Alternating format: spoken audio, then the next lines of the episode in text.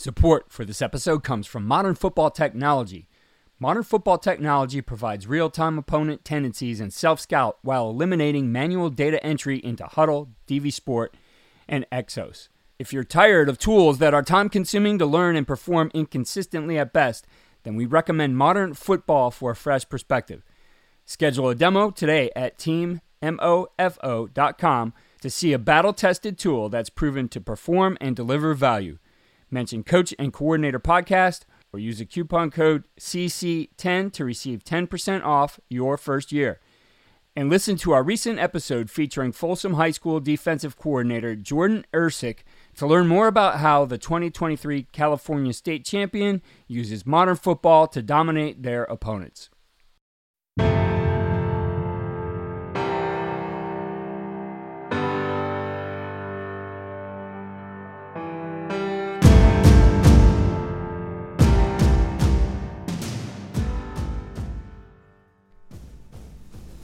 On today's episode, we're going to talk about burnout and stress and some of the things that we can do as coaches to avoid these situations. And I want to share a personal story myself. And going back to the 2011 season, we had a very successful season. I believe at one point we were we were ranked as high as number nine. Just a great year, a great year on offense. Uh, all kinds of things going right within our football program.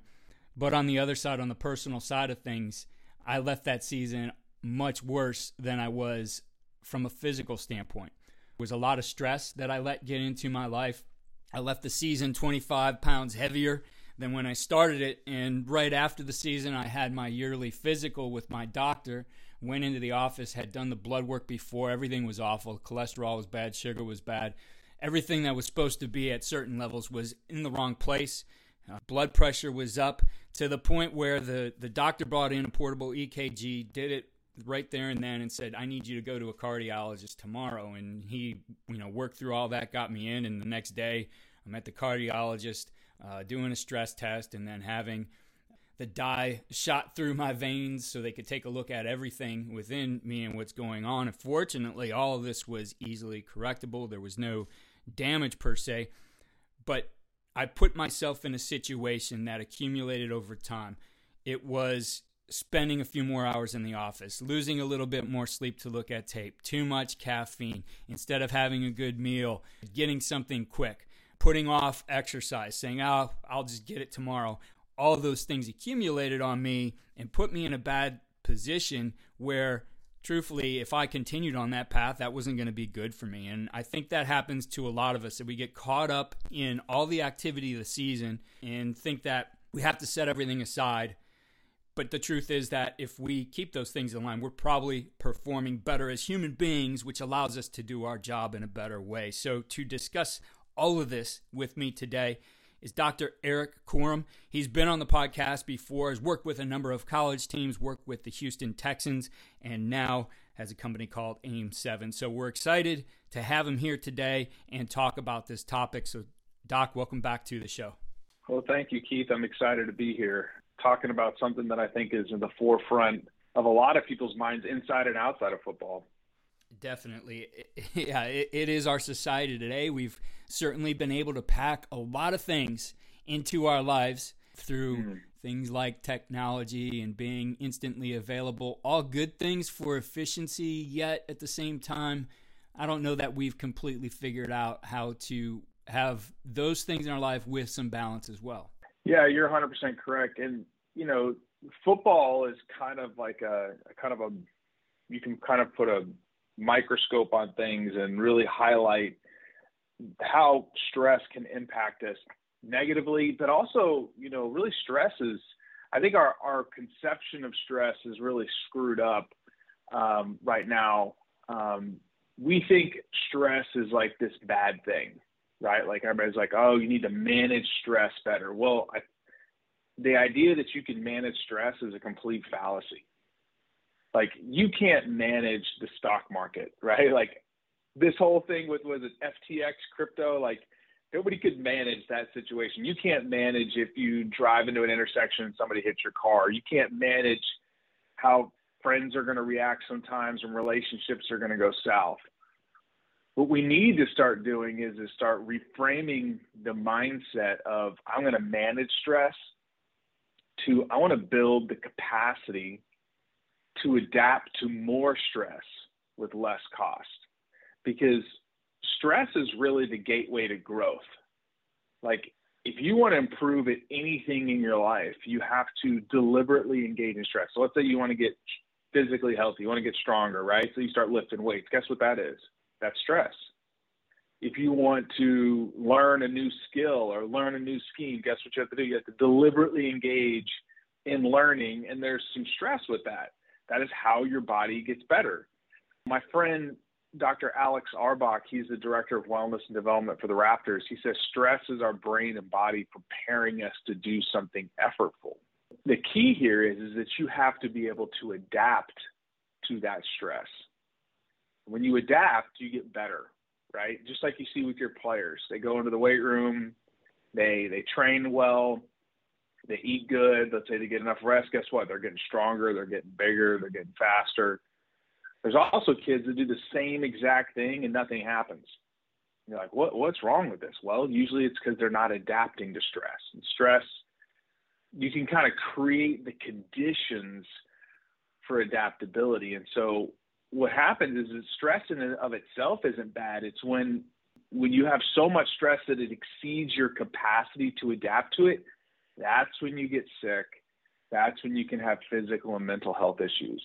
Right, and and those things seemingly are hard for us to measure, uh, especially in real time. In my example, you know, it took ending the season to know, like, oops, I, I got a problem here. Certainly, I saw the you know the weight going up, but I didn't see what was going on mm-hmm. internally, and those were the dangerous things. I mean, weight can be lost, but everything else that was going on that were some bad numbers for me certainly were troublesome. And, and you know, you've been on the podcast before talking about, uh, as the example, getting your team ready for week one and the right way to do that. That there's a strategy right. for this that gets you to that point for your so you're ready to handle those loads. So, in looking at that, I know you have some things that can help improve that capacity and things that you focus on pillars that really are, are part of this. Uh, would love to hear you explain those for us. Before I, I go into those pillars, I want to bring up a couple other quick things. Our response to stress, first of all, your brain and body do not differentiate between mental and physical stress. It's one input, okay? And your body has one consistent way of responding to any type of stress. So, like, um, game kicks off, right? For most people, guess what's going to happen? heart rate's going to go up, blood pressure's going to go up. Think about any stressful situation. And I'm not talking stress is not a bad thing, right? Like let's say you have to get up and give a, a speech. You're going to palms may get sweaty, pupils may dilate. This is what's called your autonomic nervous system is kicking off a cascade of events that's getting you ready to take action. That is what stress is for. Okay, it's not this prehistoric system that was designed for us to fight or flee predators. You, hear about that. Oh, this was like you know designed when we are having to run away from lions. No, it's like it, it, it biases us towards actions, whether it's physical action or verbal action. Here's the thing though, your body is trying to maintain an internal balance or state of homeostasis. And this is a this term is called allostasis. So there's like two phrases I want you to remember. One is allostasis. And there's nothing wrong with going through intense stress. You can go from zero to 60, but the problem is, is when you get stuck at 60. That's when you start experiencing all these inflammatory issues that led you to have to go see your doctor. So every your body's trying to reach this state of allostasis, this healthy internal environment. And there is a cost to adaptation every time you encounter physical and mental stress, you experience something called an allostatic load. When that load is chronic and it exceeds your ability to cope and adapt, that's when you have physical and mental issues. Okay. So, what I want to everybody to understand is there's a price to be paid for stress. I'm going to try to reshift our framework to think of it's not about the stress itself, it's like how do we build a bigger gas tank? Okay. So, there's five things, five pillars to building more capacity. They are sleep, mental fitness, exercise, nutrition, and living in community or having healthy relationships. The scientific literature is very clear. Not only do these things improve your capacity to adapt to stress, but they also prevent the most common lifestyle diseases that are facing our country right now cardiovascular disease, diabetes, and obesity. So I can kind of go through these really quickly yeah. and kind of give you a little bit of physiology and like a couple key take home points. But I would say before I get into that, there's one behavior that I think every single person should be engaging in that anybody can do that's going to set them up for being able to adapt to stress. And that's this there's something called a circadian rhythm. You ever heard of that, Keith? Yes. Yeah, it's this 24 hour rhythm that our body has.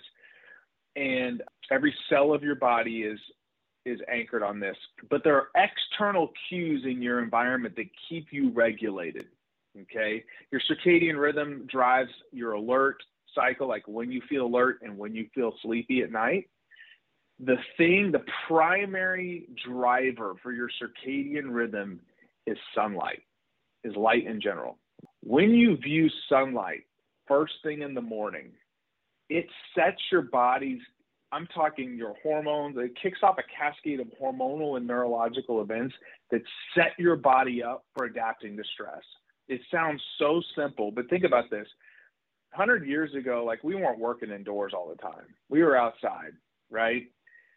When you view sunlight early in the morning, all it takes is about five to 10 minutes on a really clear day.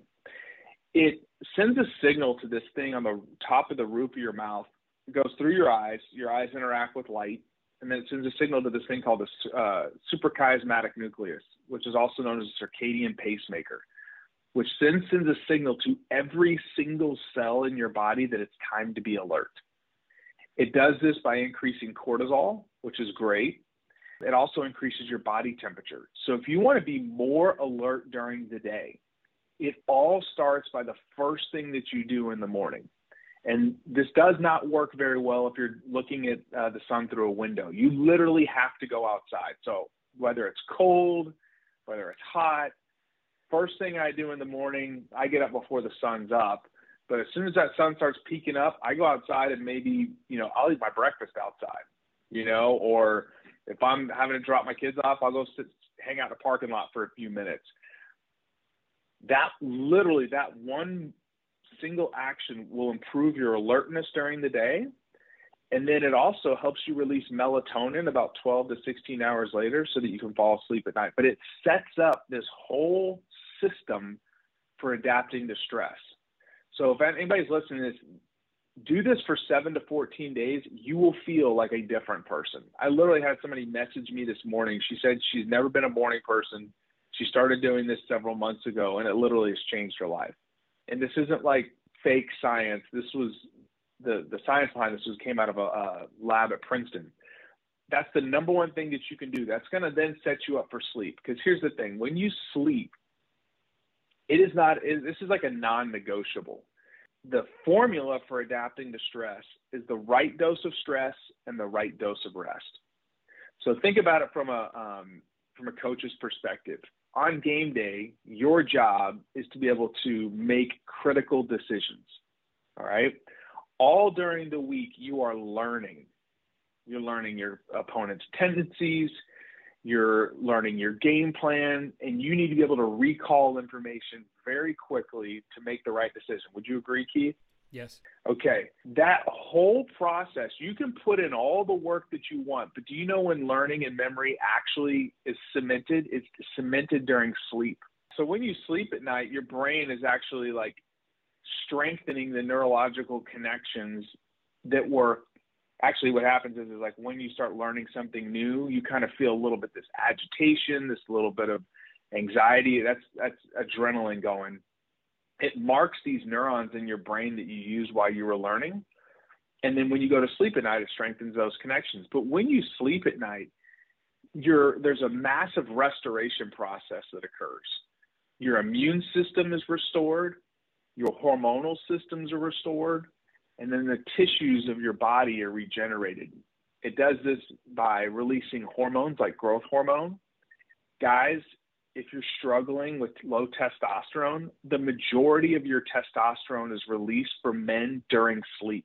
Fragmented sleep or reduced sleep will significantly impact your testosterone. As a matter of fact, one week of sleep restriction to about five hours a night will reduce your testosterone by 10 to 15 percent. And this is a condition experienced by about 15 percent of the U.S. population. You and I both know coaches are sleep deprived. And as the season goes on, it just gets worse.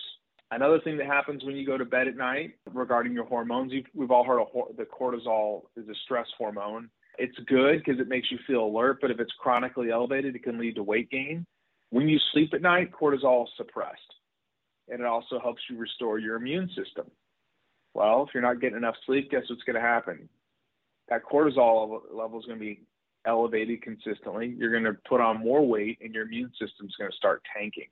And usually by the end of the season, coaches start getting sick and I've seen the kind of this pattern. As soon as the season ends and kind of the gas pedal goes off, that's when a lot of guys tank. So the last thing I want to mention is is this is kind of new neuroscience that we've learned in the past 10 to 15 years. When you sleep at night, have you ever heard of the lymphatic system, Keith? Yeah, I have. Yeah, so it's like this system that when you move your muscles, it kind of pumps out metabolic waste product we've recently found that the brain has its own detoxification system called the glymphatic system. And what it does is at night, it's actually clearing these metabolic waste products and flushing them out of your brain. And a lot of these waste products, one of the key proteins that's cleared is called amyloid beta, and it's associated with neurodegeneration, like cognitive decline, like Alzheimer's disease, Parkinson's disease. And this system is activated when you are asleep. So when you do not get enough sleep, you literally have crap stuck in your brain. And there's a reason why we now think, you know, like when you have a really great night of sleep, it's almost like restorative, regenerative, you feel really alert. But when you don't get enough sleep, you kind of have brain fog. That's why.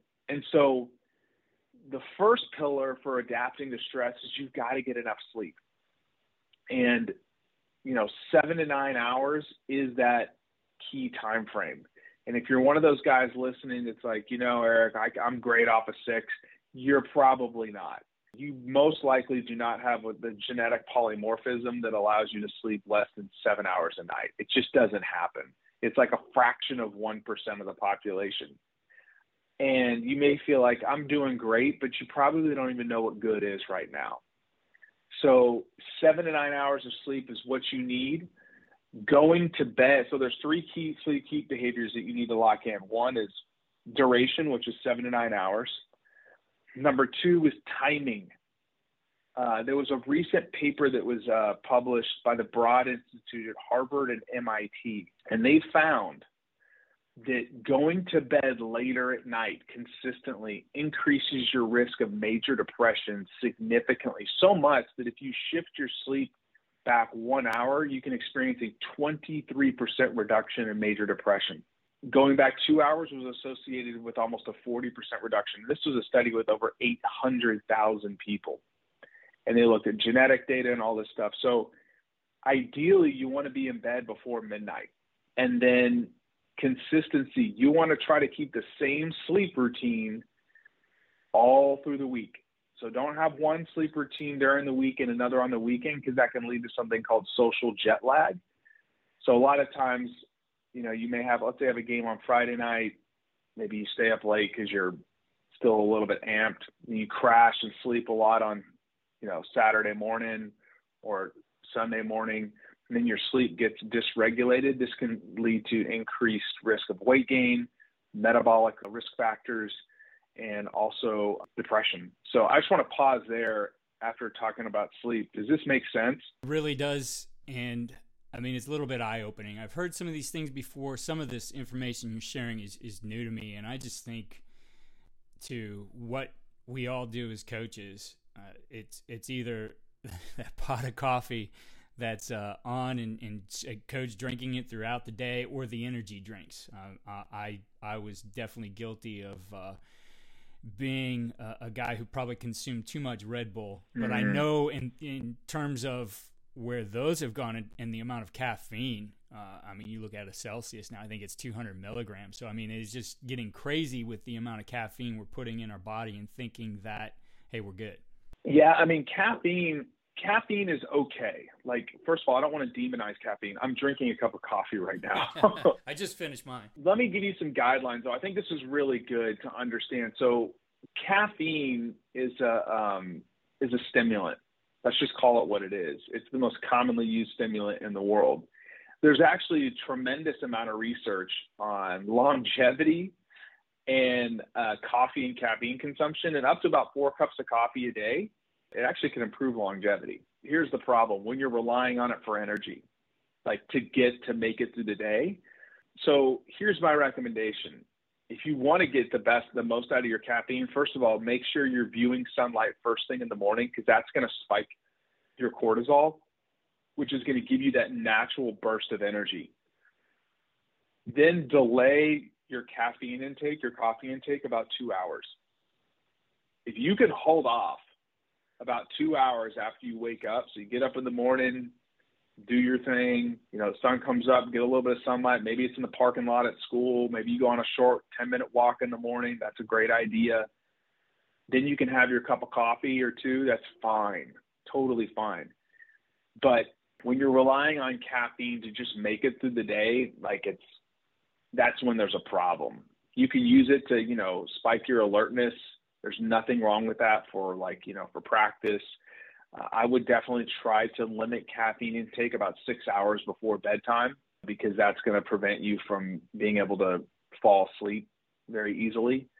Because what caffeine does is it blocks these receptors in your brain called adenosine receptors, and it basically jukes your brain out and makes your brain think that you're you're alert, more alert than you really are. And then when those adenosine, when that caffeine wears off, then you kind of have this crash. So um, if you're anchoring your circadian clock in the morning, you delay that cup of coffee a couple hours, you will notice that the caffeine hits a bit differently.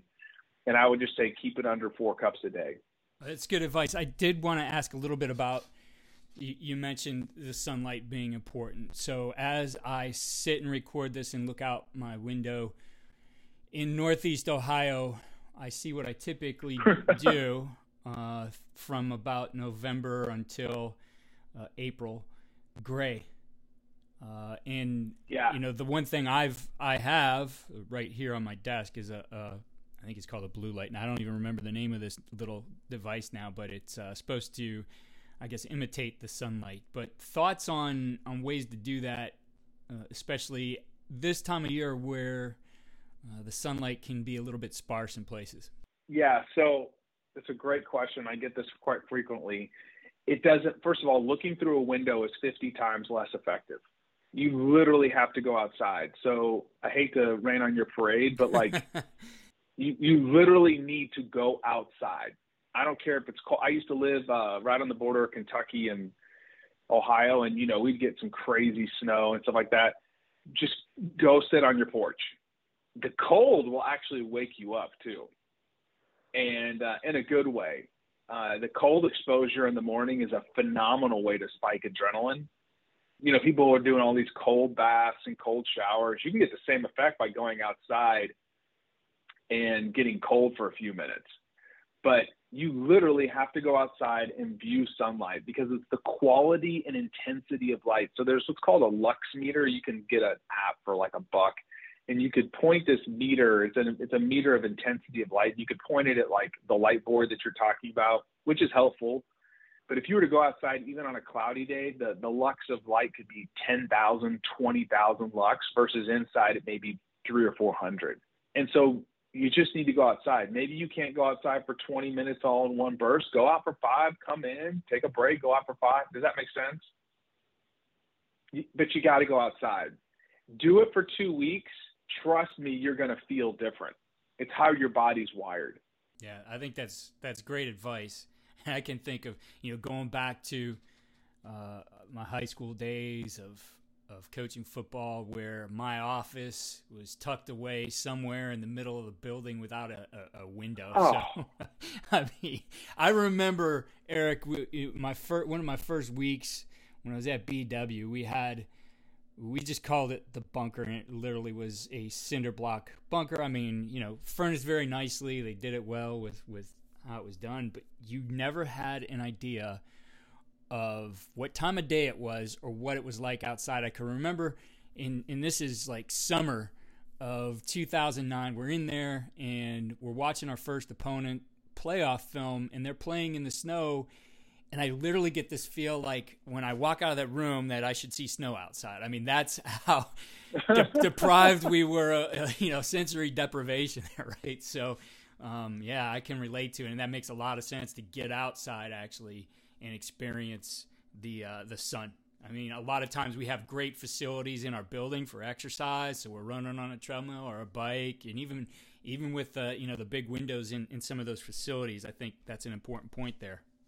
Yeah, I mean, I was recently reviewing some research by a very famous neuroendocrinologist named Bruce McEwen, and he's kind of like one of the fathers of our modern understanding of stress.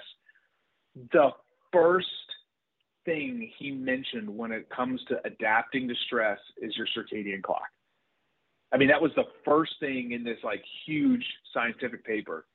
And as a coach, I mean, I remember when I was with the Texans, I was in the internal part of the bowl, so you're kind of in the bowels of the stadium. And you're right, like I had no, I I go in when it was dark and I leave when it was dark. I was terribly unhealthy. And when I started going, okay, I need to go outside. Like you can go outside for five minutes and just do it frequently throughout the day and anchor your body on because that is how our body is wired. We're wired to work with the sun. The second thing I'd want to bring up about building adaptive capacity, that's kind of this idea. We want to build the capacity to adapt to more stress. It's something called mental fitness. And I think a lot of coaches will will like this concept. But being mentally fit, we think about being physically fit, but being having mental fitness is the ability to be consciously present and to process information without bias. This empowers you to respond quickly and rationally to changing circumstances through committed actions anchored in your values. My, my good friend, Dr. Peter Haberl, he's a senior psychologist at the U.S. Olympics. He said, Attention is the currency of performance. Every great coach, every great athlete wants to have control of their attention in pivotal moments so that you can take action. Does that make sense? Absolutely there's this myth though that the best in the world don't feel pressure. And that's completely false. Uh, there's a great cyclist. His name is sir chris hoy. He's the greatest olympic cyclist of all time six time olympic gold medalist. And when he was describing what it was like to race in his first olympic finals he said it felt like he was going to the gallows. Like he was going to get executed. This is like the greatest of all time but what he would do is, he went on to say, I would shift my attention to the feeling of my feet in the clips or my hands gripping the steering wheel. And I would be able to shift my attention to the thing I needed to do. So if the outcome of a future event or experience is, is uncertain and important, you should expect to feel uncomfortable the key is you want to be able to regain focus of your attention, know where your head is, so that you can take action. So, why, why you're like, Erik, what does this have to do with stress? Okay. A lot of times in our heads, we go down the rabbit hole on stuff. We start chasing thoughts, things that are very unhealthy, and we end up, it's called um, rumination you know, we start thinking about like why we lost the game. We think about something going on home with our wife or our kids, and it just eats away at us. And we do not have control of our attention. So, you know what that does? Spikes all of these stress systems. Remember, I told you all these systems have like one general response? Yes. You're going to have the same stress response as if you were getting up, speaking in front of a thousand people. So, you've, you've probably heard of mindfulness before, correct? Yeah, it's something we've talked a little bit on this podcast. I've had some coaches come on and do that. I could say from a personal standpoint, It's something I've been working on now for a couple of years using, you know, apps like Calm, understanding breathing mm-hmm. techniques, all those things. And it's it's not easy to do. You would think it'd be easy, but it's actually not easy to do. No, it's very difficult.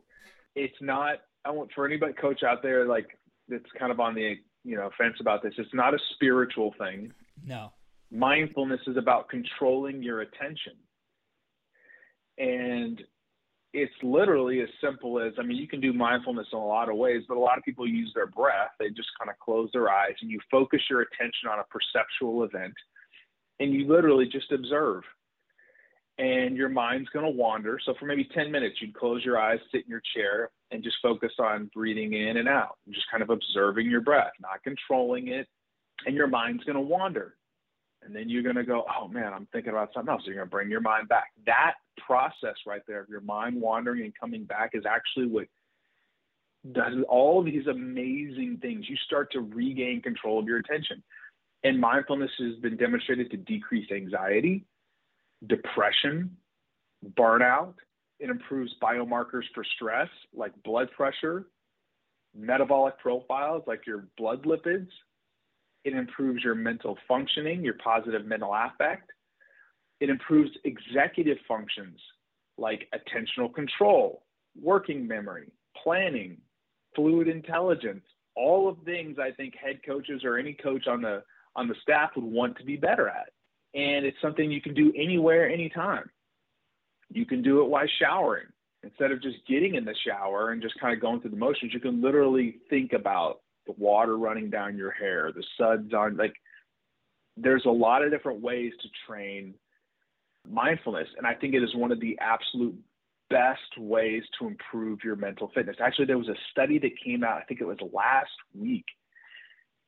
It was eight weeks of mindfulness versus people that were using a common antidepressant drug. And they found that both mindfulness training and the antidepressant after eight weeks resulted in a 30% reduction in anxiety like the exact same outcomes without taking the drug. So what we're trying to do is is like so by sleeping we're able to adapt to more stress. By training our mind to be able to know where our attention is and then to be able to regulate ourselves in the moment is going to be able to help you adapt to more stress. It's going to improve all these biomarkers for stress. So does that is that is that helpful? Yes, for sure. And for coaches out there, like, well, how much time do I need to do? I would just start with a few five minute sessions a week. Ideally, you would spend five to 10 minutes, four to six times a week.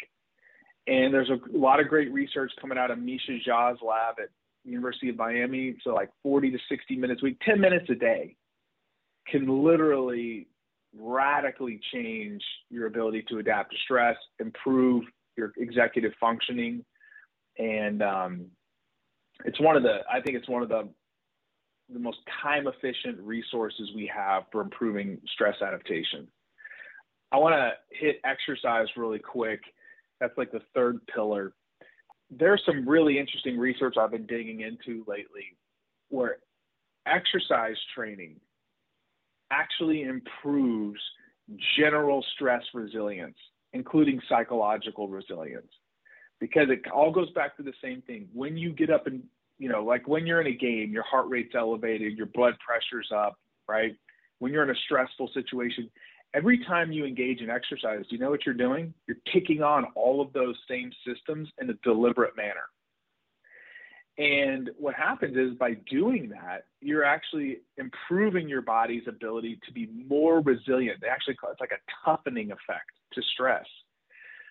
And so there are two types of exercise that everybody needs to be doing. Everybody needs to be doing some aerobic type of exercise, and you need to be doing resistance training. The stats on this are absolutely staggering. But just by doing moderate or vis- vigorous physical activity, like basically the U.S. guidelines of hitting 150 to 300 minutes a week, like you're you can reduce all cause mortality by like 20 25% like your risk of dying what does this look like it could be getting on the elliptical. It could be getting on an incline treadmill. It could be you you can you can come up with all the different ways that you can get into this aerobic exercise. Bill Belichick, remember those old films of him like watching film with the with the Easton sweat jackets on? You remember what I'm talking about? Yes, I do. Yeah, I mean, you can get creative, but you need to be hitting at least 150 minutes of aerobic exercise a week. There's uh there's significant literature coming out right now about how this improves your brain health, improves learning and plasticity at all ages. So you need to be doing that, and then you also need to be doing some type of resistance training. Quick question on the the, the aerobic side. You said 150 minutes. What type of intensity for that? Right. Great question. I, I mean, because there's so many different ways that can be handled. Going for a walk is great, but that's not going to get it done there's two categories. So 150 to 300 minutes of moderate intensity or 75 to 100 minute and 50 minutes of vigorous. So I'll start with moderate. Moderate is your heart rate's at least above 60% max heart rate. So if you took 220, so I'm 40 years old. Here's a very simple way to figure this out. Take 220 minus your age. So for me, um, I'm actually 42. Let's just call it 40. So that's 180. I would need to get my heart rate above like 108 beats a minute. For some folks, that's getting on a treadmill on like a six degree incline and walking. So if you have a smartwatch, like an Apple Watch or a chest strap or something, you you need to have your heart rate elevated, but you can have like you should be able to speak. Okay, that's moderate exercise, like 60 to 75 percent max heart rate. For so for me, that's like 108. So I think like almost like 140, 135. So I'm I'm 51. Can I just call it 40 as well? Yeah, you can call it Ford if you want. Okay. But for you, that would be like what? That oh, let's see, 170 times, you know, 105, 102 beats a minute. Okay. Um, it's but you have like just going for a walk isn't going to get it done. You're going to have to get your heart rate elevated. That's moderate intensity. The vigorous stuff would be like hit, you know, where like you go 20 seconds all out on a bike and then you're resting for 40 to 60 seconds. Because it's such a high intensity, you can get a lot of the same cardiovascular benefits in a shorter period of time. So, and that's why there's kind of a multiplying factor of two minutes. So for every one minute of vigorous, it's equivalent to two minutes of moderate. But so you either need a blend of 150 to 300 minutes of moderate or 100 or 75 to 150 minutes of vigorous. So you know, you could go one day of doing, all right, I'm going to get on the bike for 10 minutes, warm up. I'm going to do 10 minutes of hit training, you know, 20 seconds on, 40 seconds off for 10, and then, you know, kind of cool it down for 10 minutes. And, and now you've got yourself almost 40 minutes or 30, you know, does that make sense? Yes. So coaches, you need to be doing aerobic exercise and then resistance training. Uh, you don't have to be squatting and deadlifting and power cleaning but you need to be lifting. You could be using machine weights, whatever, but total body strengthening, so upper and lower body strengthening exercises. How long, you know, there's not a whole lot of literature on how long, but I would say probably 45 minutes twice a week. If you combine aerobic training with the resistance training, you reduce your risk of all cause mortality by over 30%. That's a massive change in health. It's going to improve global physical and psychological stress resilience. So find something that works for you that you enjoy. Coaches, there's a million ways to skin the cat on this one, but just make sure you're hitting these basic parameters. Does that make sense? It does. It does. I'm going to hit the last two quickly. Nutrition think this is one of the hardest things for folks because, like you said before, the day gets moving really quick. You get time poor, and you're like, you know what? It's easy just to go through the drive-through. Consuming an anti-inflammatory diet is what you're looking for. It's a diet comprised of unprocessed foods, rich in multicolored vegetables, fruits, nuts, whole grains, fish, healthy oils what this is going to do is it's going to enable you to effectively repair tissues in your body and it's going to lower systemic inflammation. Inflammation in your body is what's going to cause disease. Okay.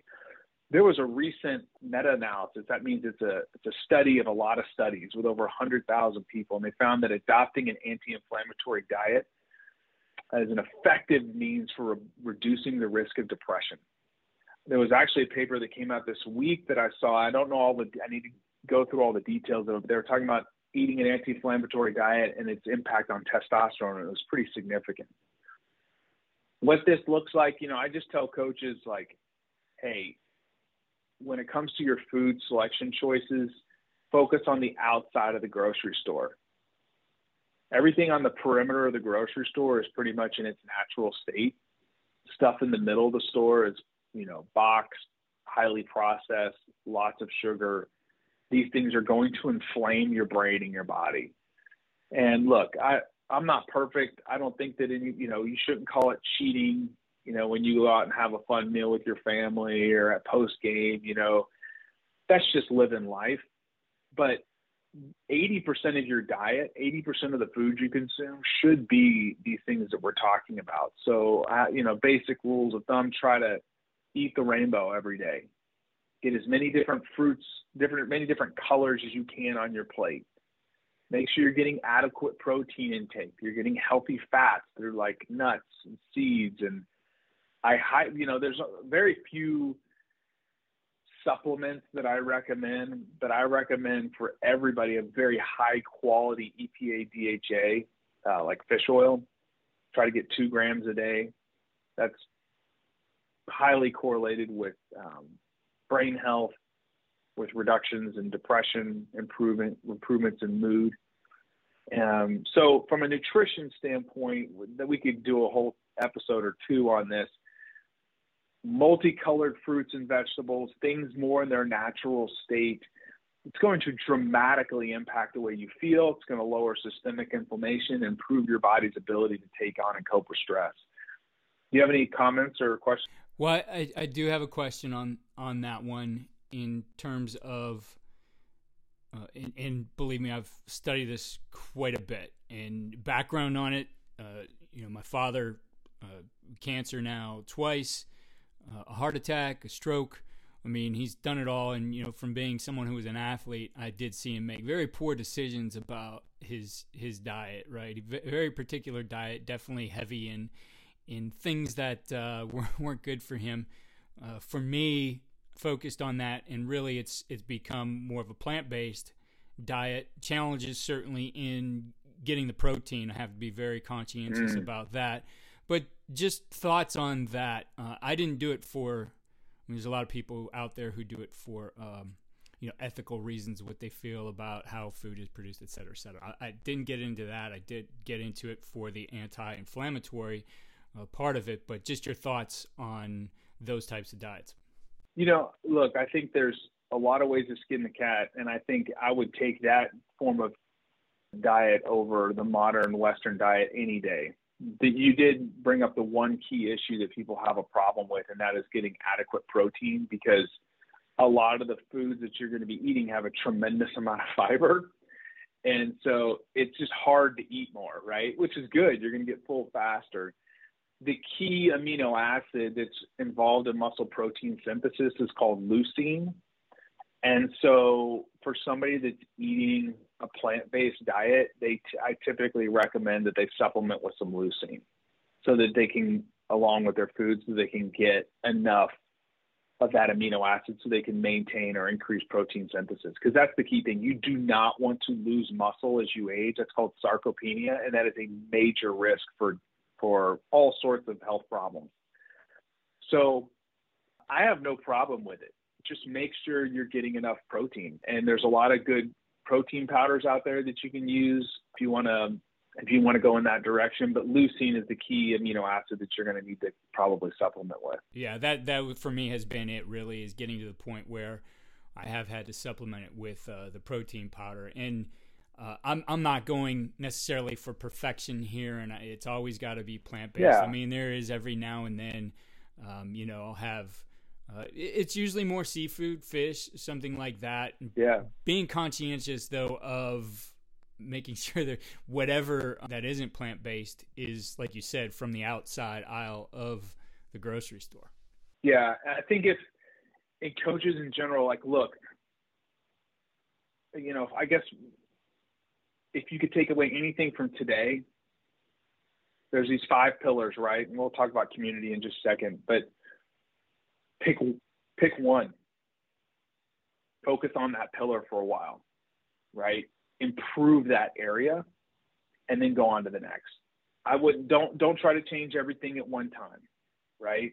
If you're like, man, I really need to sleep better. All right, well, I'm going to follow the recommendation on viewing sunlight first thing in the morning, and then I'm going to start focusing on making sure I'm getting enough rest, and then go to the next thing, right? Because it can get overwhelming. It can almost be like, man, there's just too many things to do. I, I found that if most people can start sleeping better and start exercising, it, it turns into this flywheel where they want to start doing more, more, more, more. And just one more thing on that, Keith. Like we're about to come up on the new year and people are going to want to make changes in their life, right? We're going to start wanting to make New Year's resolutions. And do you remember? Uh, I think his name is Ethan Suplee. Do you know who that is? I, I don't. Remember, like, um, he was a really overweight actor. He was in like Remember the Titans, and you would know him oh, if you yes. saw him. Yes, I know what you're talking about. He got up to like 500 and something pounds, and he's down now to like two something, and he's like, it's amazing. When when I listened to Ethan talk about like what he had to do to lose that weight, because it was like 15 years of roller coaster. He lost and gained a thousand pounds before he was able to finally nip this thing in the bud. You literally have to take on a new identity. It's like when players join your team and they're like they put on the jersey, they're they're now a I'm just going to call a name. They're now a tiger, right? They have now assumed a new identity. You literally, as he says, you have to kill your clone. Like every night, he says, you're going to have to make the decision at midnight Am I going to kill my clone? Am I going to get rid of that old version of me? Am I going to assume the identity that I am now somebody that lives a healthy, I eat healthy. That is who I am. I exercise. I'm an exerciser. I'm a person that values my health, mental and physical. It's going to be really hard to make long term change until you decide to assume a new identity. Just like you ask your players to assume a new identity when they join your roster, you have to do the same thing if you want to change your physical and mental health.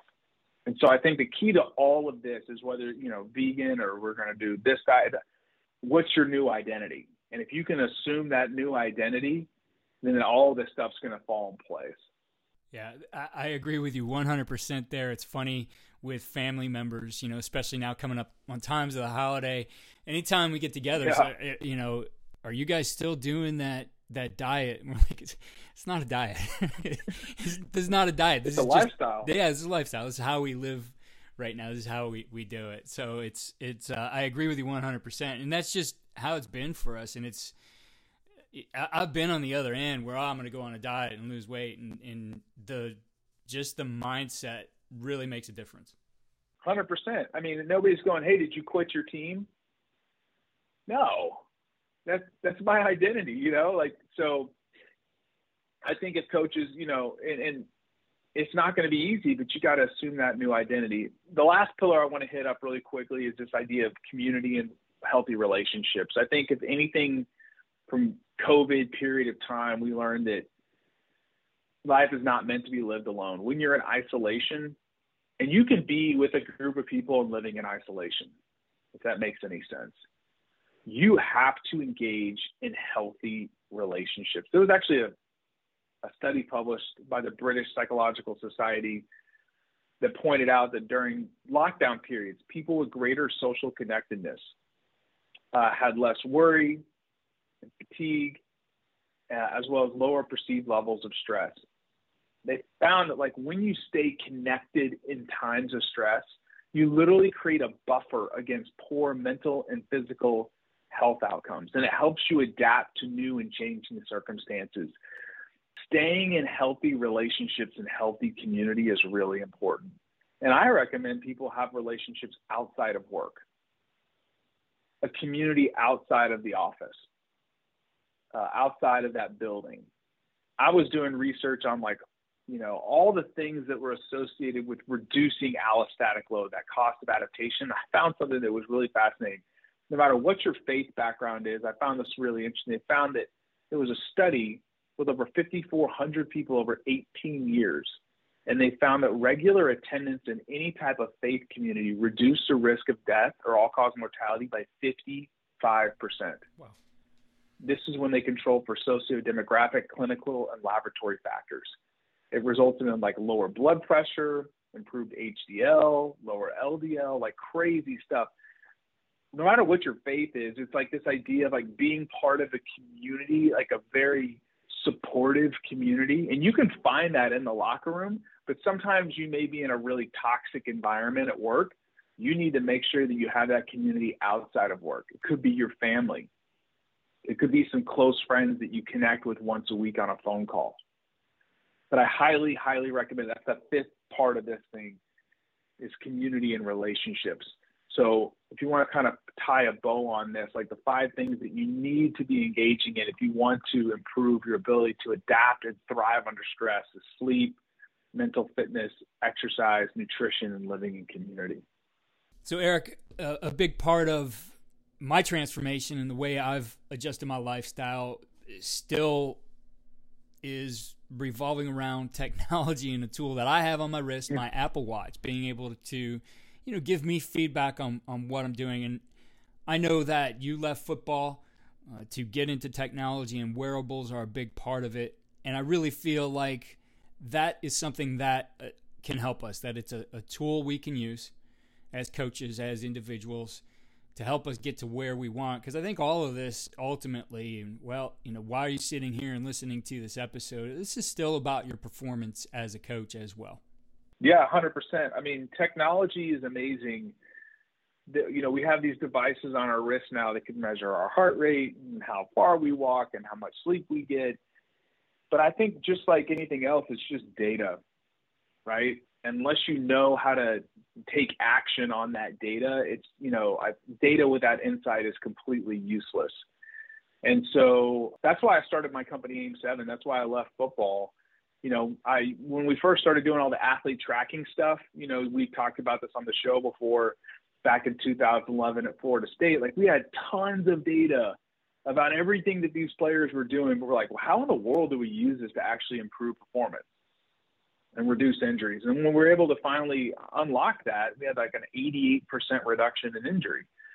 Um, and so I started looking at, you know, consumer wearables, and I'm like, okay, do people actually know how to use this to improve their health and wellness? And the, the answer is no. I think the number one complaint by wearable tech users is their data is useless. So I started AIM 7 to basically help people know exactly what they need to do each day for their mind, body, and recovery so they can look, feel, and perform better. The whole concept behind AIM 7 is improving adaptive capacity, everything that we've talked about today. So I'm pretty excited. We're about to roll this thing out here in the next coming in the next couple weeks. But what we do is is um, we do two things.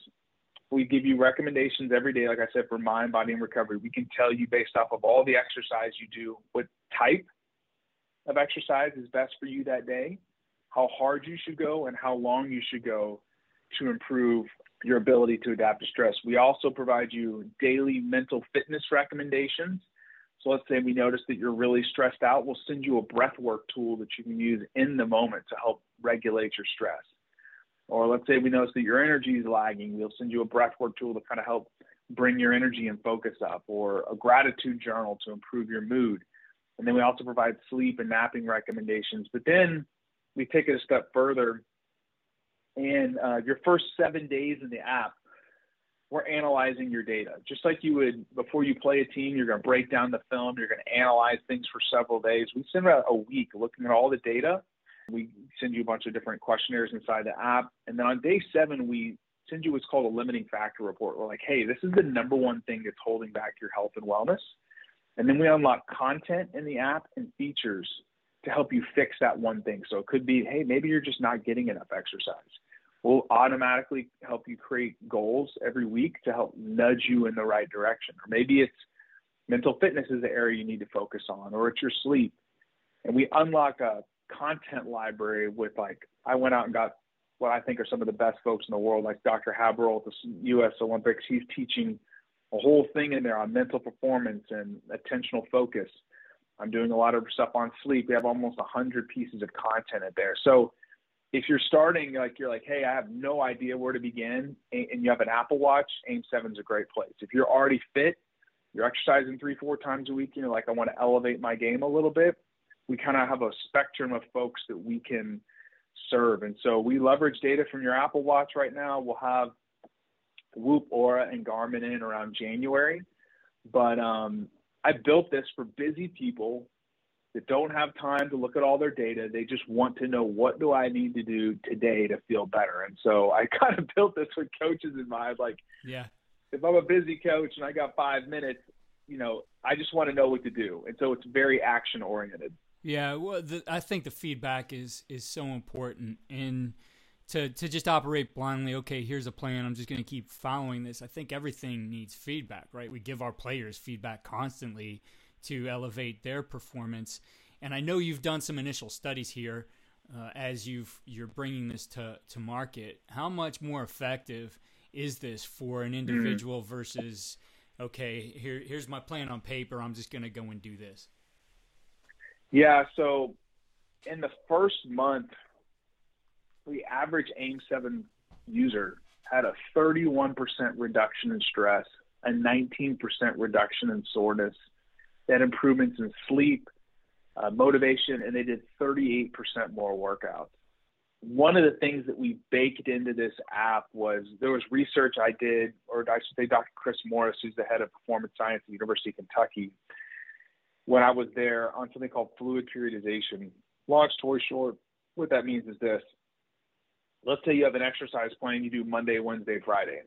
Just because it's written down doesn't mean your body and brain is ready to adapt to that stress. What we found is, is if you use data from your wearables and you manipulate how hard or how long you go that day or even the type of exercise, you can improve fitness significantly faster we've automated that whole thing inside this app. So whether you do jogging or the elliptical or weightlifting, we'll tell you exactly how hard and how long to go that day based off of how your body is is is feeling that day and is ready to adapt. And it speeds up results significantly. So Erik, how can our listeners learn more and be able to access this app once it's launched and ready to go? Yeah, so if you go to aim7.com, AIM7.com, and you sign up, get early access, it will not be in the App Store for a while. So what we're doing is, is we're keeping this in what's called private beta. So you have to, we're literally going to like be letting small groups of people in at a time. But if you sign up and you put in, we're going to ask you like, hey, where did you hear about us? Say, hey, I heard you about you on the Coach Coordinator podcast. We'll move you up to the front of the line. We've got about 2,000 people on the waiting list, but I'm, you know, I want to help and serve coaches and so we'll move you right up to the front of the line. And when we're rolling this out, we'll send you an email and then we'll send you a link to download the app and you can get started. Awesome. Appreciate it. Well, as always, I love these conversations when you come on the podcast. We've got to make sure we do it more because you bring some great information I think that can help us in our personal performance. And obviously, when we're able to perform better as individuals, it's going to help our team. And and everything else we're involved in. So I really appreciate what you're doing and, and, taking some time here to share this on our podcast. Well, thank you for having me. It's a pleasure.